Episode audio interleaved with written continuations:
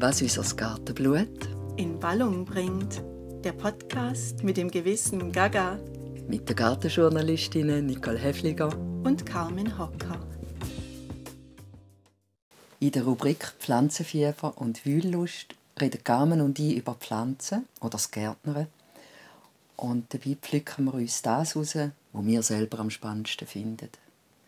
Das, was dabei rauskommt, sind teilte Erfahrungen aus eigenen und fremden Gärten, Tipps, Anekdoten, Wissenswertes und Persönliches.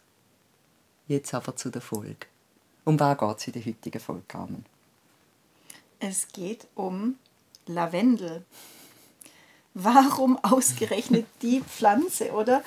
Über die ja schon so viel gesagt und geschrieben wurde. Ja, wir lieben sie beide und wir haben doch noch das eine oder andere Unerwartete entdeckt, womit wir euch hoffentlich auch überraschen können. Und in der Folge mit Carmen Siegrist hatten wir ja erfahren, dass es für sie zugleich eine Sehnsuchtspflanze, aber auch ein Hassobjekt auf eine Art ist, weil eben der Lavendel bei ihr im Garten nicht gedeihen mag.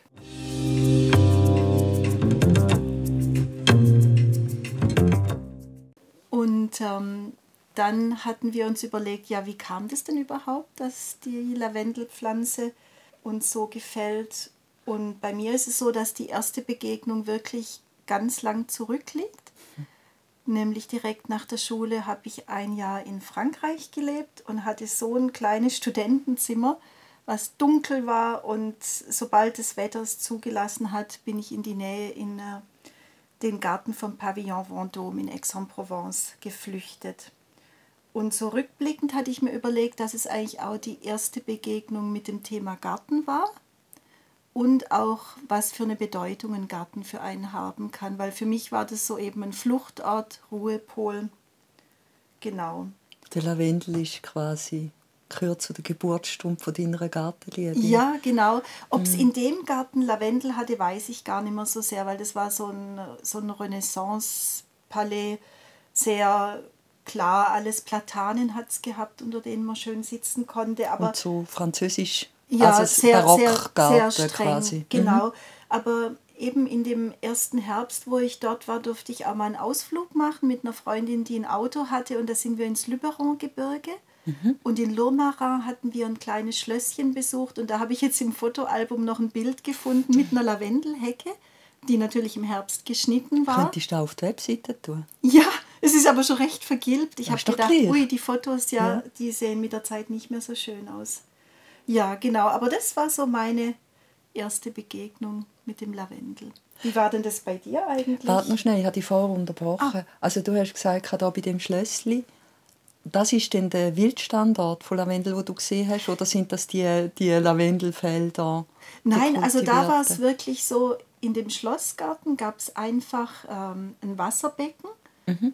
Soweit ich das in Erinnerung habe, und am Rand davon war so eine niedrige Lavendelhecke. Also es war quasi ah, okay. im gestalteten Rahmen. Und dann so frei im Feld habe ich es bewusst dann eigentlich erst im Frühling drauf ähm, entdeckt, als ich dann auch wieder mit anderen Freunden zusammen Ausflüge in die Umgebung machen konnte und dann den Lavendel blühend gesehen habe. Und so richtig im höheren Gebirge habe ich es dann erst Jahre später eigentlich entdeckt. Genau.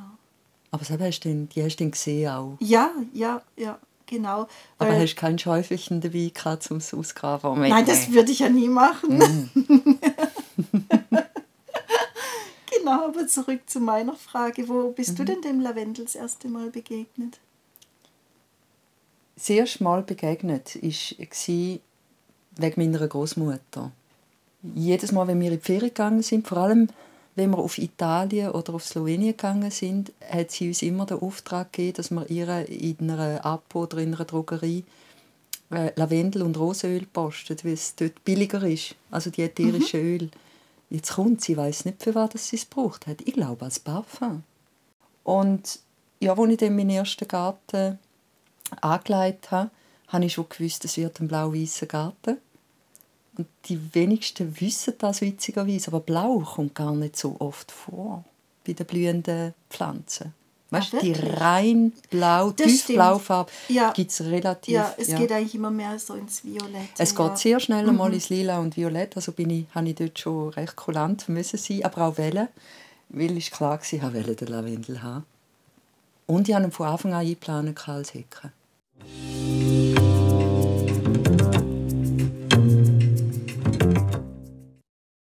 Du spürst ja auch immer sehr gerne der Bedeutung von Wörtern nach, so ihrer Herkunft. Und du hattest mir im Vorfeld erzählt, dass du was ganz Spannendes zur Etymologie entdeckt hast. Und da spielt auch ein Herr eine Rolle mit einem unaussprechlichen Namen, aber mehr möchte ich jetzt nicht verraten. Ich überlasse dir das Wort. Aber wenn du den Namen auf Anhieb gut aussprichst, komme ich für das Gartenblut. Gartenblut. oh. Was für ein Ansporn. Ja, ich habe ja tatsächlich gedacht, so als kurzes Intermezzo, als kleines Häppchen für zwischendurch, ähm, tue ich über den botanischen Namen und äh, seine Herkunft reden, also eben die Etymologie. Ähm, und bin darauf gekommen, dass ich über all die Jahre an einem etymologischen Mythos aufgesessen bin. Was einem schnell passieren kann, aber ich, ich habe ja das einmal studiert, von dem her ist es mir im Nachhinein ein bisschen peinlich, aber darf jedem passieren. Aber zuerst einmal zu den Fakten und nicht zum Mythos. Der Gattungsname von Lavendel ist Lavandula und innerhalb von dieser Gattung gibt es recht viele Arten. Und ich will nicht über alle Arten jetzt reden Mhm. und das die erklären, darum frage ich dich einfach äh, frei heraus, über welche Arten wirst du heute reden.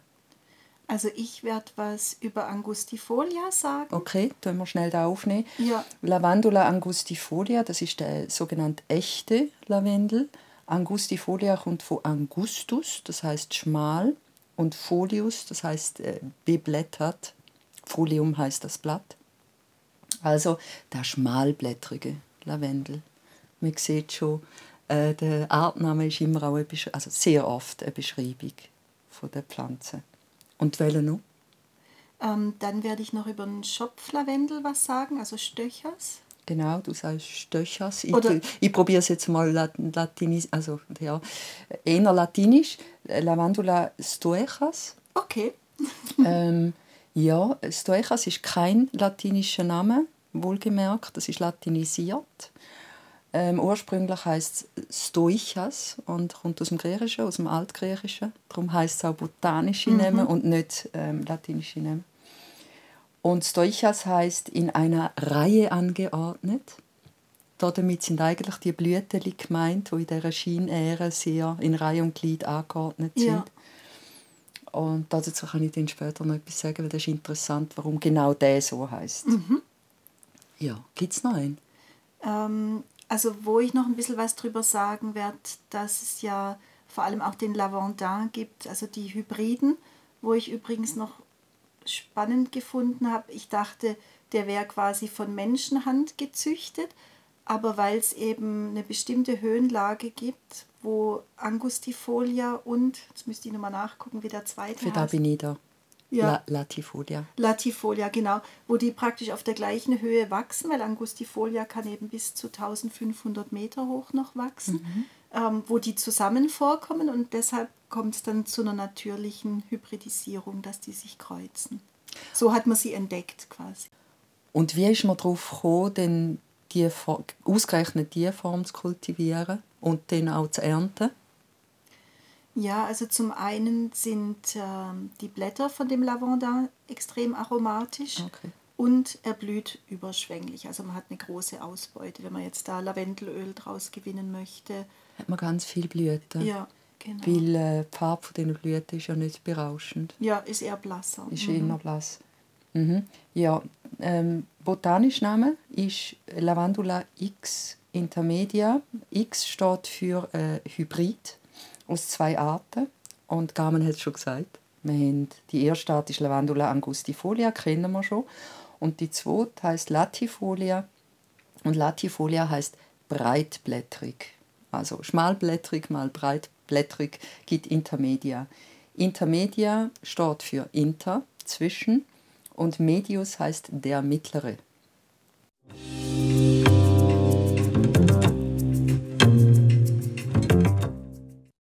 Jetzt aber zum Mythos. Genau. wer irgendwo schon mal gelesen hat, von wo der Name Lavendel bzw. Lavandula kommt, kennt mit ziemlicher Sicherheit die scheinbar nachliegende Herleitung vom latinischen lavare.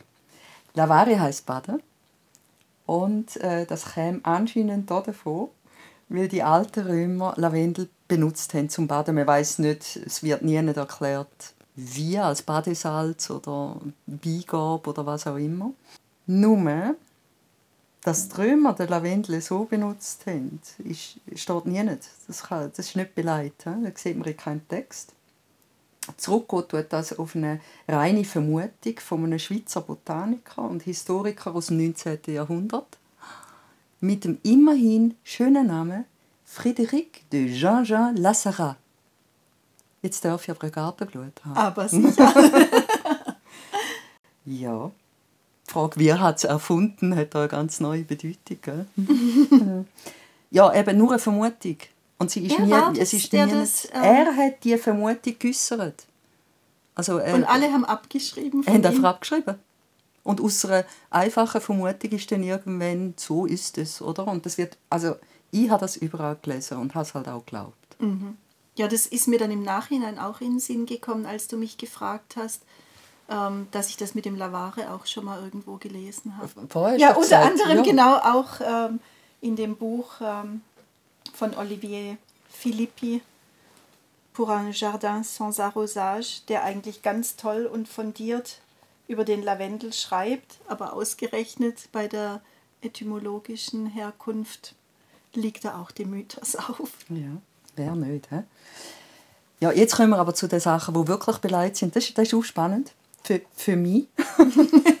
ja, mit so Zeug, da aha, flippe ich aus. Ähm, die Römer, oder in der Antike allgemein, aber eben die Römer vor allem, haben den Lavendel zu Heilzwecken benutzt. Und zwar nicht unter dem Namen, sondern hebt die fest unter dem Namen Stoechas. Und jetzt haben wir es. Ah. Oder? Weil Stoechas heißt ja in einer, also in Reihe und Glied angeordnet. Und das gilt für alle Lavendelarten, die wir haben. Ja. Und der Linne, wo den Namen verteilt hat, der hat dann einfach für den Schopflavendel das übernommen, weil er hat den Namen kennt, Stoechas ja. aus der Antike. Und ja, das ist halt, es ist nicht nur der Schopflavendel, der so aussieht. Und jetzt der mittellatinische Name Levendula bzw. Lavindula ist erst im 9. Jahrhundert beleidigt. Und ja, es kommt eben nicht, es, sagen wir so, es ist nicht mit, mit hundertprozentiger Sicherheit, kann man das sagen, das ist in, in der Etymologie relativ selten, dass man es 100% weiß. Aber ähm, es deutet alles darauf hin, dass vom Verb levare kommt. Levare hat drei verschiedene Bedeutungen. Und die drei Bedeutungen deuten darauf hin, für was man den Lavendel gebraucht hat, beziehungsweise als was man angeschaut hat. Die erste Bedeutung ist erleichtern, aufheben. Und das ist die medizinische Wirkung, mhm. weil äh, Lavendel ist beruhigend und krampflösend. Die zweite ist aufrichten, stärken. Und haben, da weiß man von den Römern, die haben auch Lavendel wie gemacht. Es steht nie nicht für was das gebraucht haben, aber sehr oft sind so Wein, Gewürzwein und so weiter sind wirklich als Stärkungsmittel gebraucht mhm. worden. Und das Letzte ist abwenden, abwehren. Und jetzt, ah, kommen wir, jetzt, ja, jetzt kommen wir zum alten Aberglauben, Lavendel würde Dämonen und Lys abwehren. Ich finde die Kombi auch sehr interessant. und da habe ich so schön gefunden. Jetzt kommen wir von einem etymologischen Mythos zu einem bis heute tradierten Gartenmythos, nämlich pflanzt immer Lavendel neben Rosen, weil Lavendel halten die Läuse ab. Mhm. Jetzt aber von der Wortherkunft zu der richtigen Herkunft der Pflanze. Carmen erzählt da etwas. Genau. Und zwar ist es so, dass ich vor ein paar Jahren ein Buch entdeckt habe, was ich vorher gerade schon erwähnt hatte. Und ähm, der Olivier Philippi, der hat in der Nähe von Montpellier schon seit über 20 Jahren eine Staudengärtnerei und zwar eine ganz besondere, nämlich mit Wildstauden aus der ganzen Mittelmeerregion. Und ähm, da habe ich mich jetzt mal ein bisschen mehr noch eingelesen. Und zwar wächst der Lavendel eigentlich wirklich rund ums Mittelmeer und bis auf Höhen zu 1500 Meter, was ich ja vorher erwähnt habe. Und ich kann mich eben auch erinnern in der Drôme Provençal, als wir dort wandern waren, dass wir wirklich noch ganz oben diese ganz kleinen, kargen, ähm, verholzten oder weniger verholzten mhm. ähm, Büsche gefunden haben. Und wenn man da so dran gerieben hat, auch der Thymian, alles dort oben mhm. war so viel intensiver, als mhm. man sonst kennt. Genau. Buchstäblich nicht verwässert. Ja, nein, nicht verwässert, genau. Mhm. Und ähm, ich habe jetzt mal so ein paar Zahlen rausgeholt, mhm, ja. wirklich nur so als Beispiel, weil mich das eben selber so erstaunt hat. Und zwar schreibt er in seinem Buch, dass die Artenvielfalt, also die Biodiversität, rund ums Mittelmeer um ein Vielfaches größer ist als in gemäßigten Klimazonen. Und um das zu veranschaulichen, habe ich Folgendes rausgesucht. Also jetzt mal für Frankreich gesprochen. Mhm. 60 Prozent der heimischen Pflanzenarten, also mehr als die Hälfte, konzentriert sich auf die Mittelmeerregion. Obwohl die Mittelmeerregion, wenn man es jetzt auf der Landkarte anschaut, von Frankreich ja nur so ein ganz schmale ja. Sichel eigentlich ist. Ja. Und was ich auch noch spannend fand, was mir nicht so bewusst gewesen ist, dass ja das mediterrane Klima noch andernorts auf der Welt herrscht. Also in Südamerika wäre das Chile, dann Kalifornien. Das ist auch spannend, sagst du. Da, da vergisst man komplett. Ja, ja, eben und zwar immer an der Westküste. Oder Chile in Südamerika, okay. Kalifornien in Nordamerika, dann Südwestaustralien lustigerweise und Südafrika. Und zu Südafrika habe ich noch was super Spannendes gefunden. Ähm, also generell ist es so, dass es in trockenen Gebieten viel mehr endemische Arten gibt. Also Arten, die es wirklich nur an dem Ort gibt, die sich dort entwickelt die Überlebenskünstler sind. Genau. Mhm. Und jetzt halte ich fest, in ja. der Kapregion gibt es 5800 endemische Pflanzenarten. Und in Großbritannien mit dem feuchten, gemäßigten Klima 20. Nein! 20! Das ist schon krass. Ja, also das fand ich wirklich. Ist ähm, nicht nur Australien, ist doch auch so extrem. Ja. Mit den endemischen. Ja, genau. Aber also das, das fand ich ja, das krass, extrem 20. eindrücklich, oder? Mhm. Ja. Und so wie du schon gesagt hast, das liegt eben daran, dass äh, die Trockenheit könnte man ja meinen, dass es die Vielfalt einschränkt, aber es mhm. ist genau das Gegenteil, sie fördert die Vielfalt. Weil ähm, die Pflanzen, die müssen dann wirklich fantasievoll werden, um zu überleben. Da habe ich auch mal so drei Beispiele noch, also wo ich einfach spannend fand. Es gibt eben die einjährigen Pflanzen, die mhm. dann einfach, sobald sie sich vermehrt haben und Samen verteilt haben, absterben. Dann gibt es die Geophyten, also die man ja sonst als Blumenzwiebeln bezeichnet, die dann einfach. Oder Studer. Ja, genau, die dann im Sommer einziehen und sich verstecken sozusagen, um zu überleben. Und dann gibt es noch ähm, Pflanzen, die wie ein doppeltes Wurzelsystem an. Zum Beispiel die Zistrose, die hat so im oberen Bereich, also wenn man das so im Querschnitt anschaut, wie so ein kugeliges, dicht verzweigtes Wurzelwerk. Und dann geht in der Mitte nochmal eine ganz tiefe Wurzel ah, ja. runter. Und so sind sie quasi für alle Eventualitäten abgesichert. Da habe ich jetzt aber noch nie gesehen. Ja, ja. also oh, da im Buch hat es da auch eine Zeichnung dazu drin. Das ist wirklich spannend, genau. Und beim Lavendel ist es natürlich so, der Lavendel zählt zu den Pflanzen, die ja uns graulaubig erscheinen. Ja. Und das kommt eben durch die Behaarung. Im Französischen sagt man da se mettre à l'ombre, also sich in den Schutz bringen, oder? Also in, in, in Schatten stellen, genau.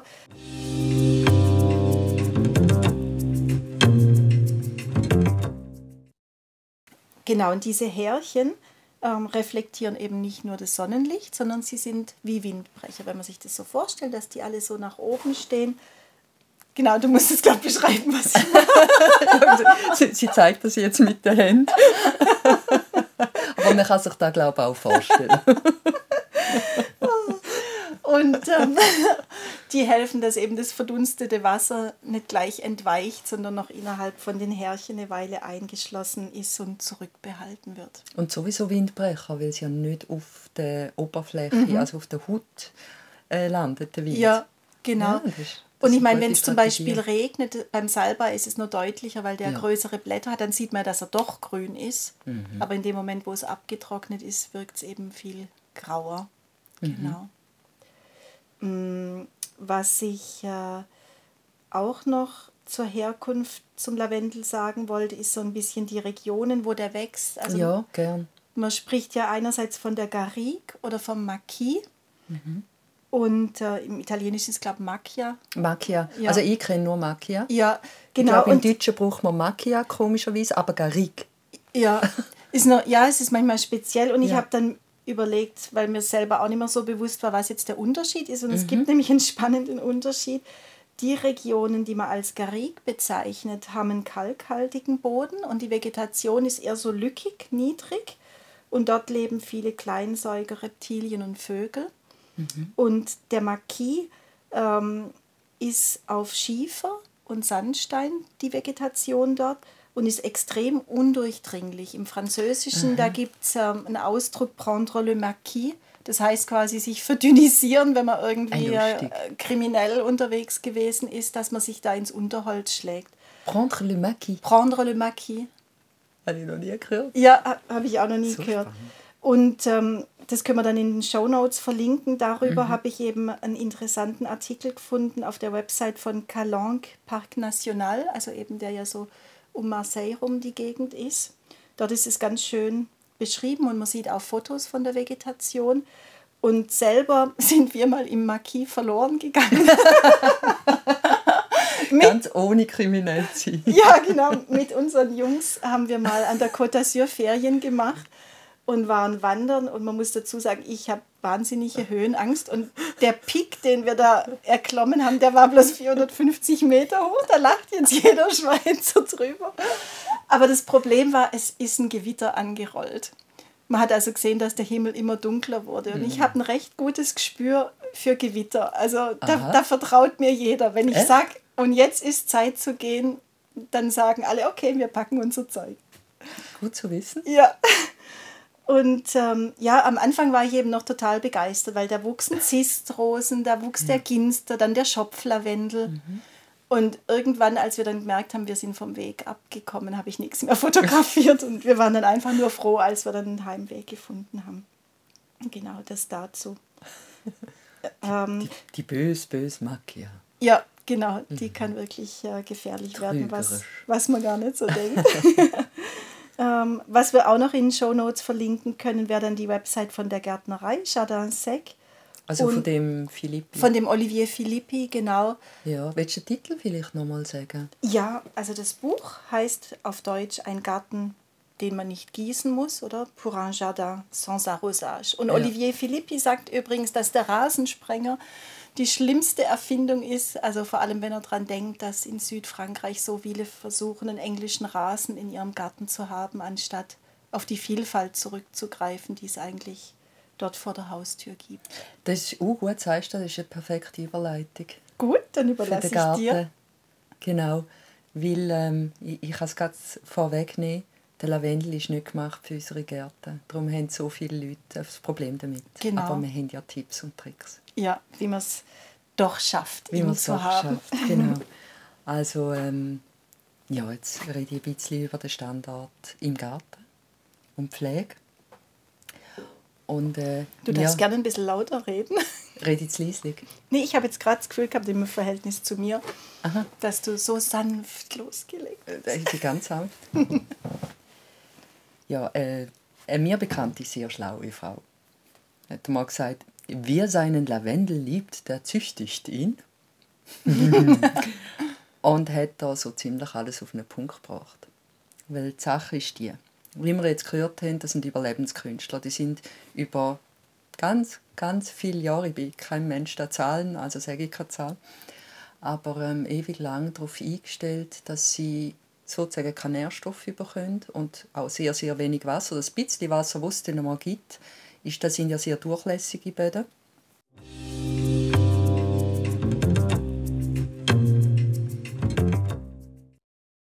Jetzt, wenn man so eine Pflanze, die darauf eingestellt ist, eben ganz üble äh, Bedingungen zu überleben, wenn man die in, in der Schweiz hat es meistens nährstoffreiche Lehmböden.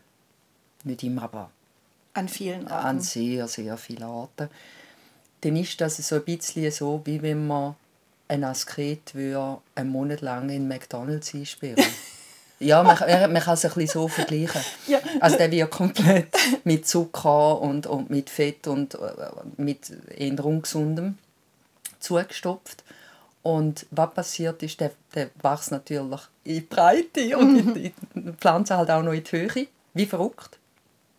Aber er verkahlt halt mit der Zeit, er wird weichlich. Das kann sein, er verweichlicht, er kann nicht über den Winter kommen. Das heißt, er wintert aus, was sehr oft passiert. Und das ist nicht, weil der Winter zu kalt ist, Mhm. sondern weil er einfach zu wenig ausgehärtet ist. Ja. Das verwechselt die meisten. Der Gärtner schreibt übrigens auch in dem Buch, das Schlimmste, was man machen könnte bei der Pflanzung, wäre Dünger und Blumenerde. Also das wären die beiden Ja. No-Gos. Ja. Oder, und das habe auch ich gemacht, mal, Mulch. ja. Es ist also völlig hirnverbrennt. Wenn schon, dann mit Kies, wenn man dann um, unbedingt etwas will, äh, bedecken Ich habe da immer gelesen und habe es nicht wirklich geglaubt. Ich hatte ja selber eine Lavendelhecke, wo ich eigentlich recht, ich habe das Gefühl, ich hätte die recht gut gepflegt. Sie hat auch sehr, sehr gut ausgesehen. Und sie hat eben den einen Winter hat sie nicht gut überlebt, aber es war ein extremer Winter, gewesen, wo wir in Folge ganz warm hatten und dann 10 bis 15 Grad Temperatursturz und dann nochmal ganz warm und nochmal Temperatursturz. Ja. Da hat es viele Pflanzen genommen. Und ähm, ja, eines Tages hat aber ich habe einige Lavendel, gehabt, die sich versandt haben, weil ich ja eben Laufmeter, Laufmeter Lavendel hatte. Und einer hat sich versandt an einer Stelle, wo ich das Gefühl hatte, die ist unmöglich. Und zwar direkt am Haus, dort wo die Drainage ist. Und der Teil, wo der sich hinversandt hat, der hat eigentlich aus, aus nichts anderem als Flussstein und Sand bestanden. Und äh, jetzt kommt's, das war auch noch überdacht. Gewesen. Also Ja. das Wasser ist dort nicht direkt angekommen, der Regen. Wenn schon ein bisschen durch Ablauf.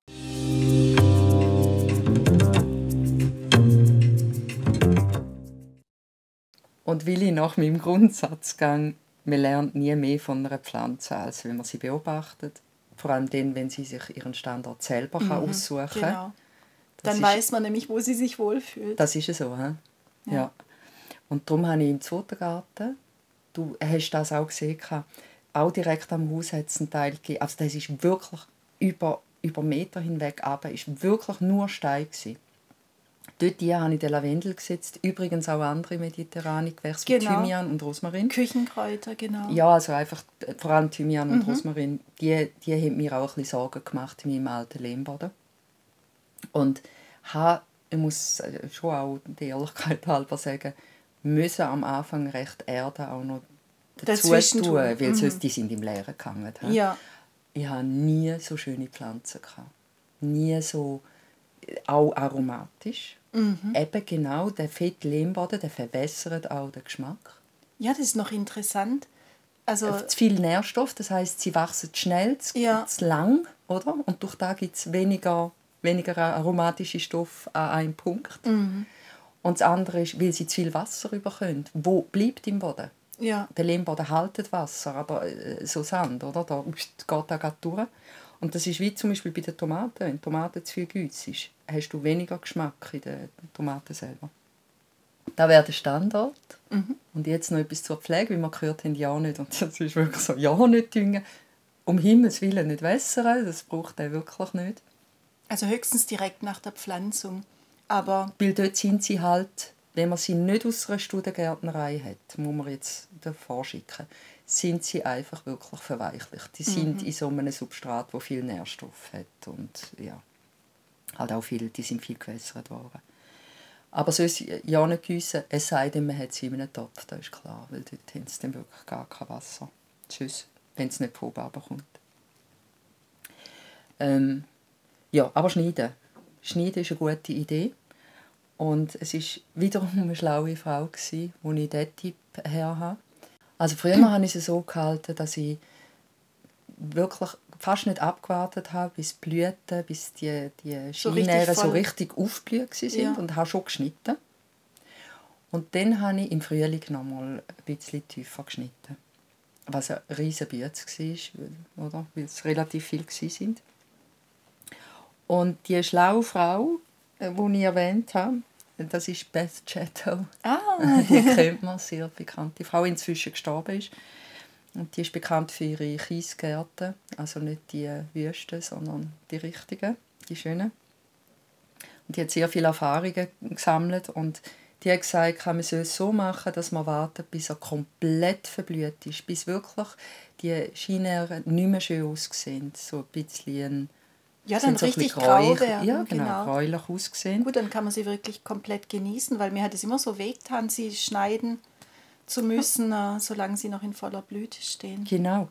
Also, und dann schneidet man sie so tief ab, dass gerade mal noch ein frisches Blattperle über, also übrig bleibt. Ja. Also richtig tief. Es tut einem fast weh. Man darf aber nicht tiefer, weil, das wissen die meisten, weil Lavendel ähm, aus altem Holz nicht austritt. Mhm. Aber so tief, wie es nur irgendwie geht. Und der Grund dafür ist der, wenn man es vorher macht, wie ich es gemacht habe, also grad, oder wie du es offensichtlich ja. bis jetzt auch gemacht hast, dann remontiert er.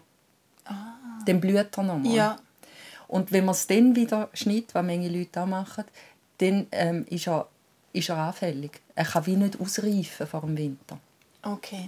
Wenn ja. du aber im August, das ist meistens August, so Mitte, Ende August, wenn du dort richtig brutal abhaust, dann wird er noch ein bisschen austreiben und wird aber, das kann dann richtig schön ausholzen oder verholzen. Ah, okay. Also aus, äh, verholzen ja, ist falsch. nicht. Also es, es, aushärten. Ja, so. genau. Und dann kommt es gut über den Winter. Mhm. Dann ist es quasi wie so ein grau-grüner Igel dann schon im Winter, oder? Genau so. Ja. Äh, man muss jetzt sagen, es tut einem darum weh, wenn man so schneidet. Es sieht wirklich nicht schön aus. Also es gibt dann einfach so ein paar Wochen, wo noch äh, richtig wüst aussieht. Die haben das äh, knallhart durchgezogen. Und haben die besten, die kugeligsten, die kompaktesten Lavendel durch das. Mhm.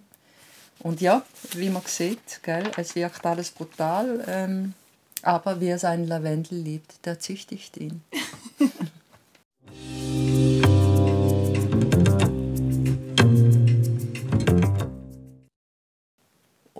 wer sein Lavendel liebt, der wird ihn auch im Garten haben. Wie man ihn am besten dort im Garten verwendet, wo man ihn platziert, vielleicht mit welchen Pflanzen, dass man könnte kombinieren, da erzählt uns jetzt Carmen. Genau. Also ich muss dazu sagen, im jetzigen Garten habe ich nur noch relativ wenig Lavendel gepflanzt, gerade unter dem besagten trockenen Streifen direkt an der Hauswand. Aber ich hatte schon mal einen Garten über sieben Jahre und das war eben ein typischer Lavendelrosengarten mit allen Vor- und Nachteilen. Und da muss ich vielleicht ein bisschen ausholen, ähm, wie das dazu kam. Als wir unser erstes Reihenhaus bezogen haben, hatten wir schon mal einen Garten, der auch etwa 100 Quadratmeter groß war, praktisch genau gleich. Also Länge, Breite wie hier, etwa 12 Meter breit, 8 Meter tief. Und ähm, irgendwo hatte ich vom Landhaus Ettenbühl im Südbadischen gelesen, wo der Rosenzüchter John Scarman damals gewirkt hat. Sie lacht jetzt so dabei, sie, ist, sie ist ein Groupie von John Scarman. Genau, den habe ich schon mal erwähnt.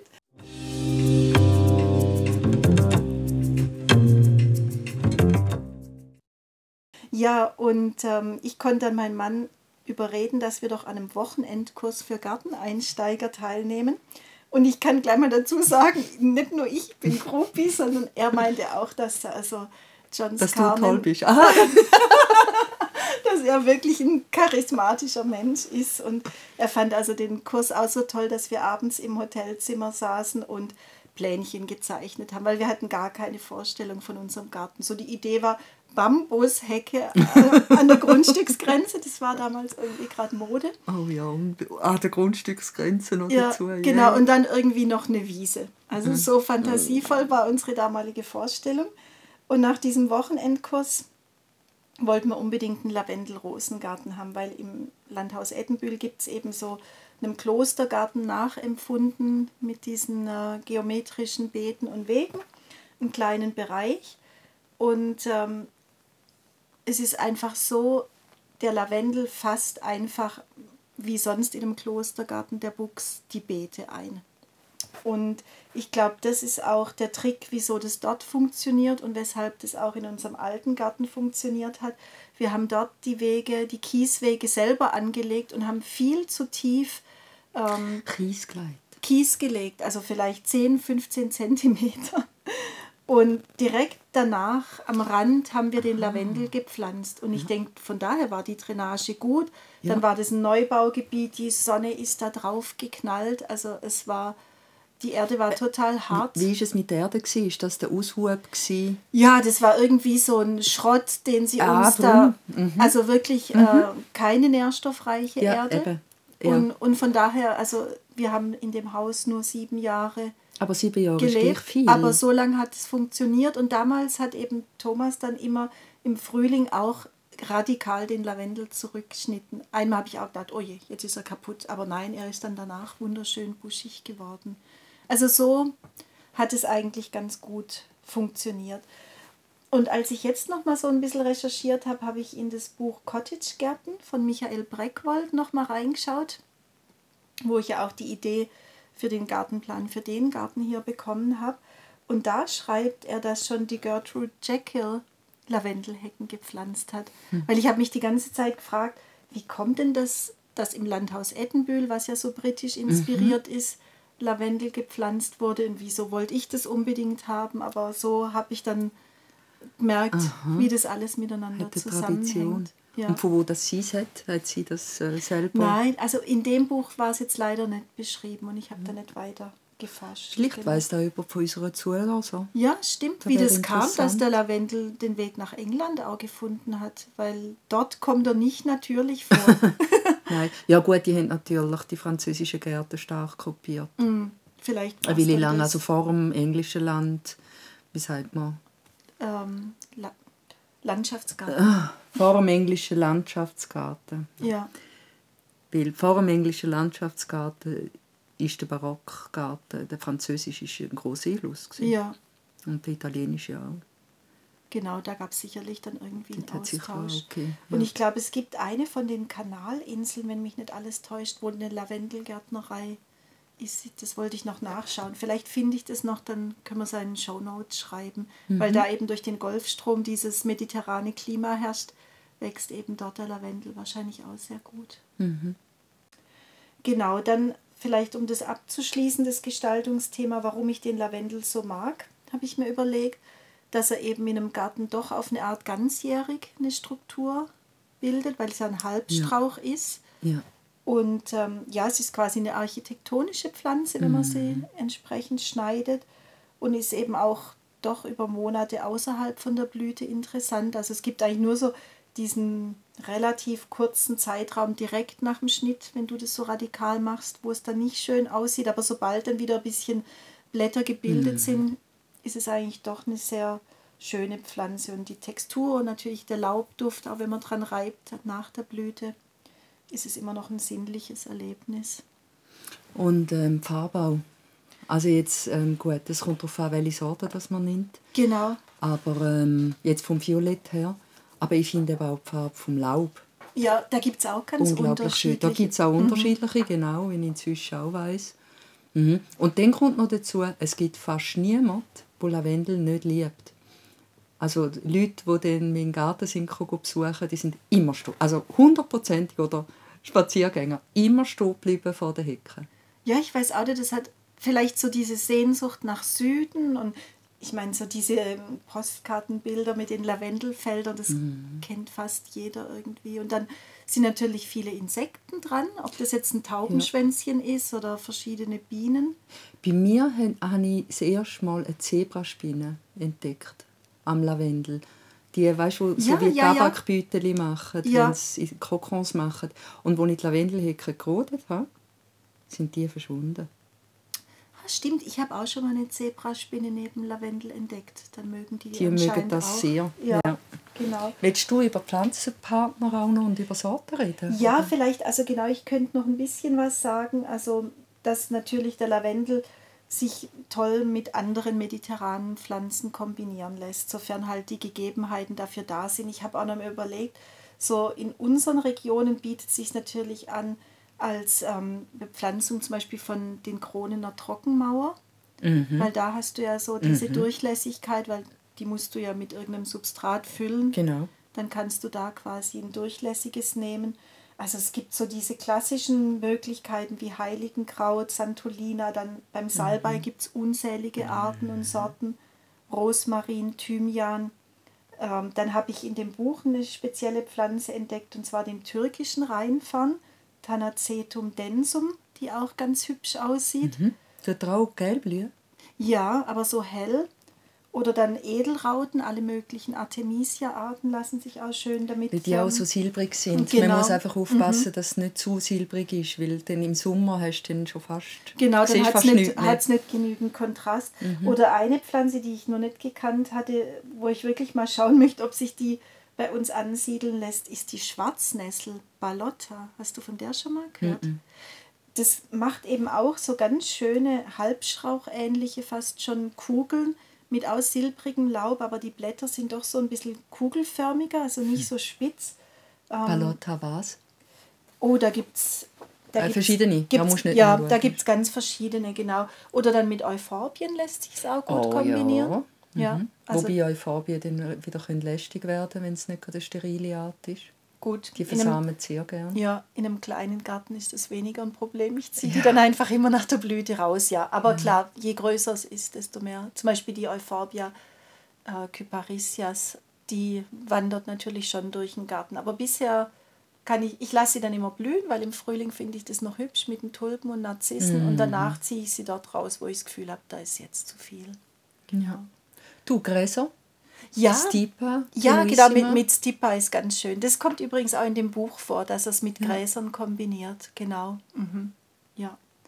Und eine Pflanze, die auch noch im Buch drin ist, da habe ich gesehen bei Sarastro-Stauden in Österreich hat er die im Angebot. Das ist die schmalblättrige Spornblume, Centranthus angustifolius. Also wenn die so versamt wie Trubrus oder Centranthus. Ja, Robrus. Oh, Dann aus, ja, ja, dann Vorsicht. Aber also du musst sie dir dann mal anschauen im Internet. Die sieht wirklich wunderschön aus. ja, Weil ich sie habe die auch so lässig ist. gefunden, die Rubrus. Und dann, oh mein also da ist ja wirklich das Unkraut da in meinem Garten. Und Gamander, alle Oh, Arten von ja. Teucrium Oh, wird ja, auch sehr ich schön aussehen. Und es gibt übrigens zwei spanische Landschaftsarchitekten und Gestalter, die ich auf Instagram gefunden habe. Das könnte man dann auch verlinken, die wunderschöne Pflanzungen mit all diesen mediterranen Pflanzen machen. Die haben wirklich auch das Potenzial entdeckt für ihre Region, dass man mit den Pflanzen eigentlich ganz tolle Bilder machen kann. Und für uns hier, ja, ist es ähm, vielleicht je nachdem, was man für einen Boden hat oder ja, wenn man vielleicht ausweichen kann auf eine Trockenmauer oder so oder an einen trockenen Standort, der überdacht ist, muss Ich kenne einen Ort in der Schweiz, ähm, wo ich als Beispiel kann. Es gibt sicher noch andere Ja. Beispiele, aber ich kenne halt jetzt noch den Ort. Und zwar der Botanische Garten in Basel, äh, Merian ja, Gärten. Und die besagte Frau, das äh, gesagt hat, mit wer den Lavendel liebt, züchtigt ihn. Das ist eine Revierstudengärtnerin. die Sabine Roth. Die Sabine Ruth, Ah. genau. Und sie hat ähm, einen ganz einen riesengroßen Bereich wirklich angelegt mit verschiedenen Lavendel und äh, Salbeiarten, aber eben unglaublich viel Lavendel. Der ist so schön. Okay. Also wir müssen da mal zusammen Ja. hin. Aber weißt du, ob sie dann da Bodenaustausch Ja, gemacht ja, hat? also da haben sie wirklich, da haben sie Mhm. richtig äh, geschafft mit dem Boden, eben einen durchlässigen Boden. Sie hat dort, gell, ich weiß es nicht so äh, hundertprozentig, aber wenn mir noch im Kopf ist, sie hat mit Lavagranulat geschafft. ja. ja, das kann gut sein. Mhm. Passt natürlich. Genau, das würde funktionieren. Mhm. Ja. Und dort hat sie auch, also dort sieht man mal, wie viele verschiedene Arten das es überhaupt gibt.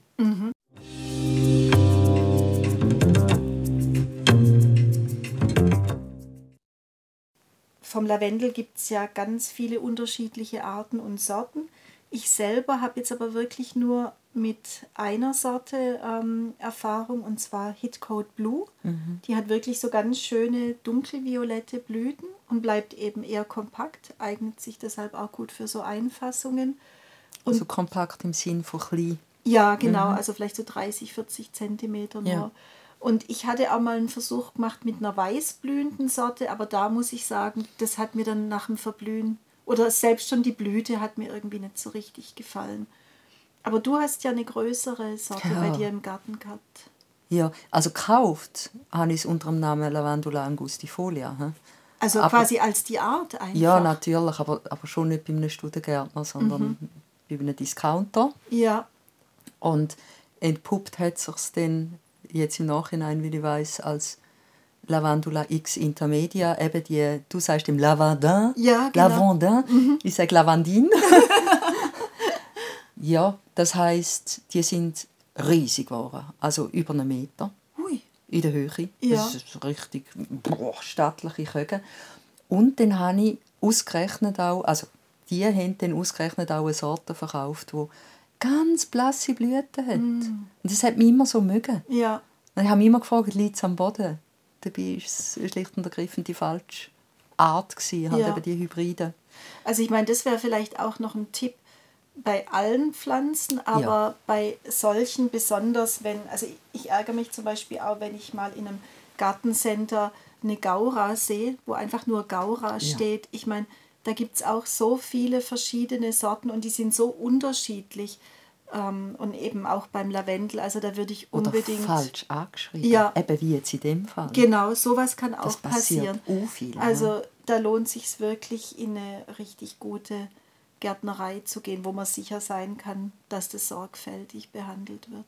Ja. weil sonst ärgert man sich einfach, weil es ist ja dann doch eine Pflanze, die man über viele Jahre im Garten hat und man mag ja nicht leichtfertig was rausreißen, nur weil es einem jetzt optisch nicht ganz so gut gefällt. Also Das ist sowieso ein Thema, da reden wir einmal Mhm. ausführlich drüber, gell? Studengärtner. ja, stimmt.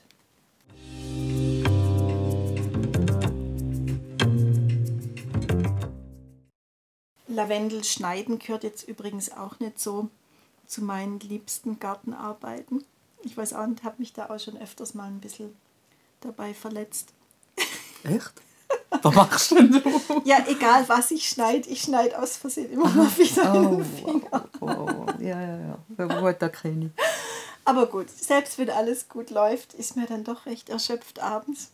Und was ich total gerne mache, ist ein Lavendel Honig-Milchbad zu nehmen. Aber Aha. du hast bestimmt noch ganz andere Tipps zu den Also, Bei Verwendungsmöglichkeiten. dir kommt den Lavandula wirklich von Baden. Ja, deshalb habe ich es wahrscheinlich auch geglaubt. Das war so naheliegend. Ein Glas Milch, ein großer Löffel Honig und ein paar Tröpfchen Lavendelöl. Ich wollte sagen, nicht Blüten. Das ist, ich Nein, das bin ist nicht nicht so Fan eine- von so Blüten. Nein, nein, nein, nein, das Öl. ja. Ja, äh, jetzt kommen wir zum Thema Verwertung. Äh, ich, wie gesagt, ich hatte ja Laufmeter an Lavendel und habe es logischerweise auch brauchen. Jetzt bin ich ja nicht Dekofrau, das heisst, ich habe keine Grenzbunden und so weiter. Keine Spindeln für den Wäscheschrank. Für den Wäscheschrank ja, aber da habe ich einfach Blüten getrocknet. Okay. Also das habe ich schon mal en masse gemacht, ganz, ganz viel getrocknet und dann habe ich die getrockneten Blüten dann in so Säckchen, so klein, das habe ich dann doch gemacht, kleine Säckchen geneigt. Aber wenn du die so spät erst geschnitten hast. Nein, die habe ich ja dort noch nicht so spät geschnitten. Ah, okay. Das okay. habe ich ja alles erst später gelernt, nach dieser Hecke. Aber das ist schön, wie aufmerksam dass du mir zuhörst. ähm, eben, äh, ganz viel getrocknete Blüten. Für übrigens auch Tees, die getrockneten Blüten. Ja, das habe ich jetzt erst probiert. Das ist fein. Mir hat, ähm, mir hat jemand empfohlen, ich glaube auch, wenn man, stimmt, wenn man abends nicht so gut einschlafen kann, Mhm.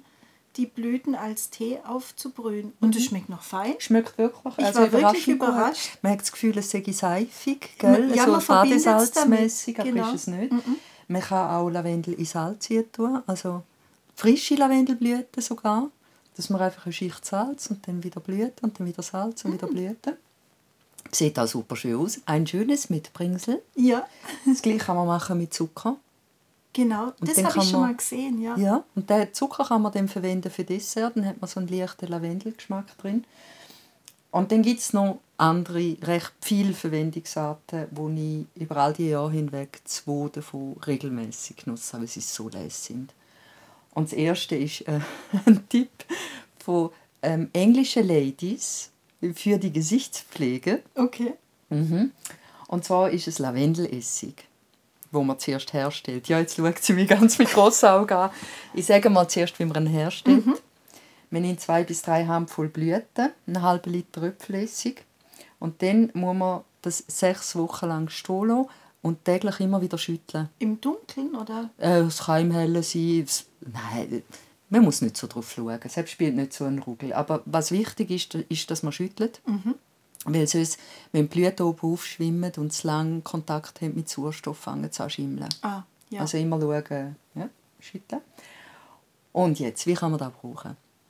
Man nimmt Mineralwasser, also mhm. wirklich mit Kohlensäure, und tut es 1 zu 10 verdünnen. Okay. Also ein Teil Essig, 10 Teile Mineral. Und das ist das perfekte Gesichtstonic. Sprüht man das auf? Oder? Also ich habe es immer auf eine Watte, Watteteil ah. und dann das Gesicht eingerieben. Also okay. wie einfach ein Gesichtstonic. Gut, das hat ja praktisch so entzündungshemmende Eigenschaften. Es hat oder? alles drin und es tut, äh, ich meine, Gesichtstonic braucht man in der Regel, um den pH-Wert zu senken. Nachdem man ja da so etwas Seifiges Basis mhm. gebraucht hat. Und ähm, es hat auch noch geholfen zum Abschminken. Man sollte schon schauen, dass man es nicht gerade ins Auge bekommt. Ja. Aber ähm, ja, das sehr, als sehr angenehm Und hast gefunden. du das dann, nachdem du es quasi verdünnt hast, im Kühlschrank aufbewahrt? Nein. Einfach nein, so ja, das geht es so? Im Spiegelschrank. Aber die Kohlensäure Klar. geht dann mit der Zeit raus, oder? Es ist ein kleines Fläschchen, also kleines, ja. so 200 Milliliter okay. habe ich einmal gemacht. Und es kostet quasi nichts. Ja. Genau, für den Essig habe ich Äpfelessig genommen, weil der am wenigsten so einen Eigengeruch mhm. hat. Genau. Und es schmeckt halt schon ein bisschen nach Essig. Ja. Wer das nicht gerne hat, für den ist es nicht. Mhm. Und die englischen Ladies haben das gebraucht, weil dann tut immer schöne, vornehme Blässe hat. Das ist ähm, Käse. Ich bin nicht blasser geworden als sonst. Also von dem Besser als sehr angenehm empfunden. Mhm. Und das andere ist ein Pendant, wenn man so will, nämlich Lavendelöl. Das tut man genau gleich ansetzen, einfach statt Essigöl. Ach, so macht man das? Also auch wieder zwei bis drei Handvoll Blüten und ähm, Öl, mit Öl auffüllen, jeden Tag schütteln, sechs Wochen. Ah, was ich vergessen habe zu sagen beim Essig, nach sechs Wochen kann man es dann absäen, sagt mhm. man dem, also durch einen ja. durch, durchlaufen lassen, sodass einfach die Pflanzenbestandteile weg sind. Und das sollte man, sonst fangen zu schimmeln. Okay, aber beim Öl frage ich mich gerade, ich hatte mir immer so eingebildet, dass ähm, für das reine Lavendelöl, das, das wird anders destilliert. hergestellt. Das ist ätherisches Öl. Okay. Also das ist ah. etwas ganz anderes. Okay. Ja, ja, nein. Okay. Ähm, wirklich etwas ganz anderes. Und für das Lavendelöl habe ich immer Olivenöl genommen. Ja. Und es ist mir noch nie Lavendelöl ranzig geworden. Über all diese Jahre. Also ich auch schon, meistens haben wir es recht schnell aufgebraucht, aber wenn mal eins ein bisschen länger gestanden ist, über ein Jahr, das ist nie ranzig. Und das hab, hast du dann zum äh, Kochen verwendet? Ja, jetzt kommt es, oder? Also zuerst habe ich es äh, verwendet, wie man denkt, dass man es verwendet, zum Beispiel für Massagen mhm. oder für, äh, als Badezusatz. Ja. Und aus Jux und Tollerei habe ich mal gedacht, äh, ich tue es mal in Salat. Und jetzt hat sich herausgestellt, das ist so spannend, besonders in Kombination mit Zwiebeln schmeckt Lavendelöl so fein. Und jeder Besuch hat gesagt, was hast du in diese Salatsauce das ist so fein. Und niemand ist auf Lavendel gekommen. Ach, lustig, dann ist es gar nicht so äh, aufdringlich Nein, irgendwie gewesen. Es ist nicht Lavendel, also wenn du es weißt, schmeckst du es raus, aber es ist nicht so aufdringlich. Und es hat, es ist, ist noch schwierig zu beschreiben, aber es hat so eine warme Qualität. Mhm. Wenn du dann den Salat isst, hat es so etwas, es ist spässig zum beschreiben, aber es hat etwas Warmes. Und dann, einfach ähm, ausprobieren. Einfach ausprobieren. Und dann haben wir herausgefunden zu Fleisch. Richtig fein zum Fleisch anbraten. Ah, das kann ich mir aber jetzt wiederum gut vorstellen. Okay. Weil ich meine, zum Beispiel auch ähm, Thymian, was ja auch irgendwie eine blumige Note hat, oder Rosmarin. Also ebenso diese ganzen mediterranen Kräuter mit so, mit so diesem Aroma. Doch, das kann ich mir jetzt wiederum gut vorstellen. Ich habe auch ein Rezept gefunden für Poulet mit Lavendel, habe ich aber noch nicht ausprobiert. Ja. Mhm. Ja, und das war's. Das sind die zwei Verwertungsvorschläge, die ich wärmstens empfehle. Ah, dann prima, dann habe ich ja mit meinem Lavendel-Honigbad gar nichts vorweggenommen. Nein, überhaupt nicht. Ja, fürs, fürs Bad habe ich es eben nur in Form von Öl gebraucht. Mhm. So sind wir, glaube ich, am Ende unserer Folge angelangt.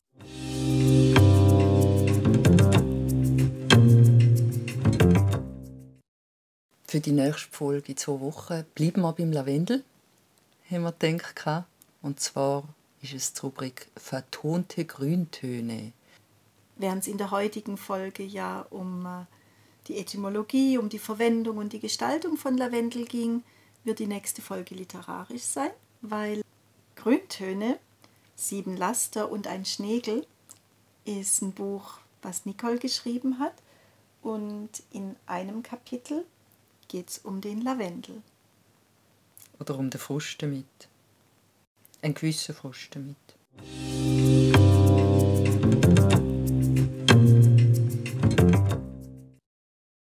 Wenn ihr keine Folge mehr verpassen wollt, dann ihr uns doch einfach abonnieren. Bei einem Podcast-Anbieter von eurer Wahl. Falls ihr einen Podcast-Anbieter habt, der uns noch nicht gelistet hat, bitte, bitte schreibt uns das. Wir geben uns Mühe, dass es überall veröffentlicht wird, aber kann sein, dass uns einer durch die Lappen gegangen ist. Und sonst ist natürlich immer die Webseite erreichbar von uns, wo man jederzeit auch eine Folge anhören. Oder informiert wird man über unsere Instagram-Seite. Instagram ist @gartenblut, die Webseite ist www.gartenblut.ch und was uns sehr freuen wenn ihr einen Kommentar schreiben Anregungen habt, vielleicht Antworten auf unsere Fragen. Wir haben ja, jetzt ein genau, paar oder eigene Erfahrungen mit dem Lavendel. Eigene Erfahrungen mit dem Lavendel, ja genau. Dann schreibt uns doch, wir freuen uns riesig und wir können ganz sicher auch antworten.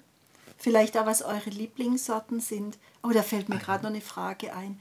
Ich habe mal ähm, die Sorte Siesta gekauft mhm. und die war angepriesen als ganz toll remontierend, dass sie quasi wie eine Siesta einlegt, um nochmal nach dem Rückschnitt ganz toll durchzublühen. Macht ja jeder Lavendel eigentlich. Anscheinend die besonders. Aha. Das würde mich noch interessieren, ob da jemand Erfahrungen mit hat, weil ich habe sie zu dicht an andere Pflanzen gesetzt und ähm, die ist verschwunden wieder. Okay, können wir auch unter anderem noch zusätzlich in Instagram fragen, gell? Stimmt. Aber wer Instagram nicht hat, ja, da wäre schön, wenn ihr da etwas könntet schreiben In dem Fall, bis in zwei Wochen. Ciao. Ciao zusammen.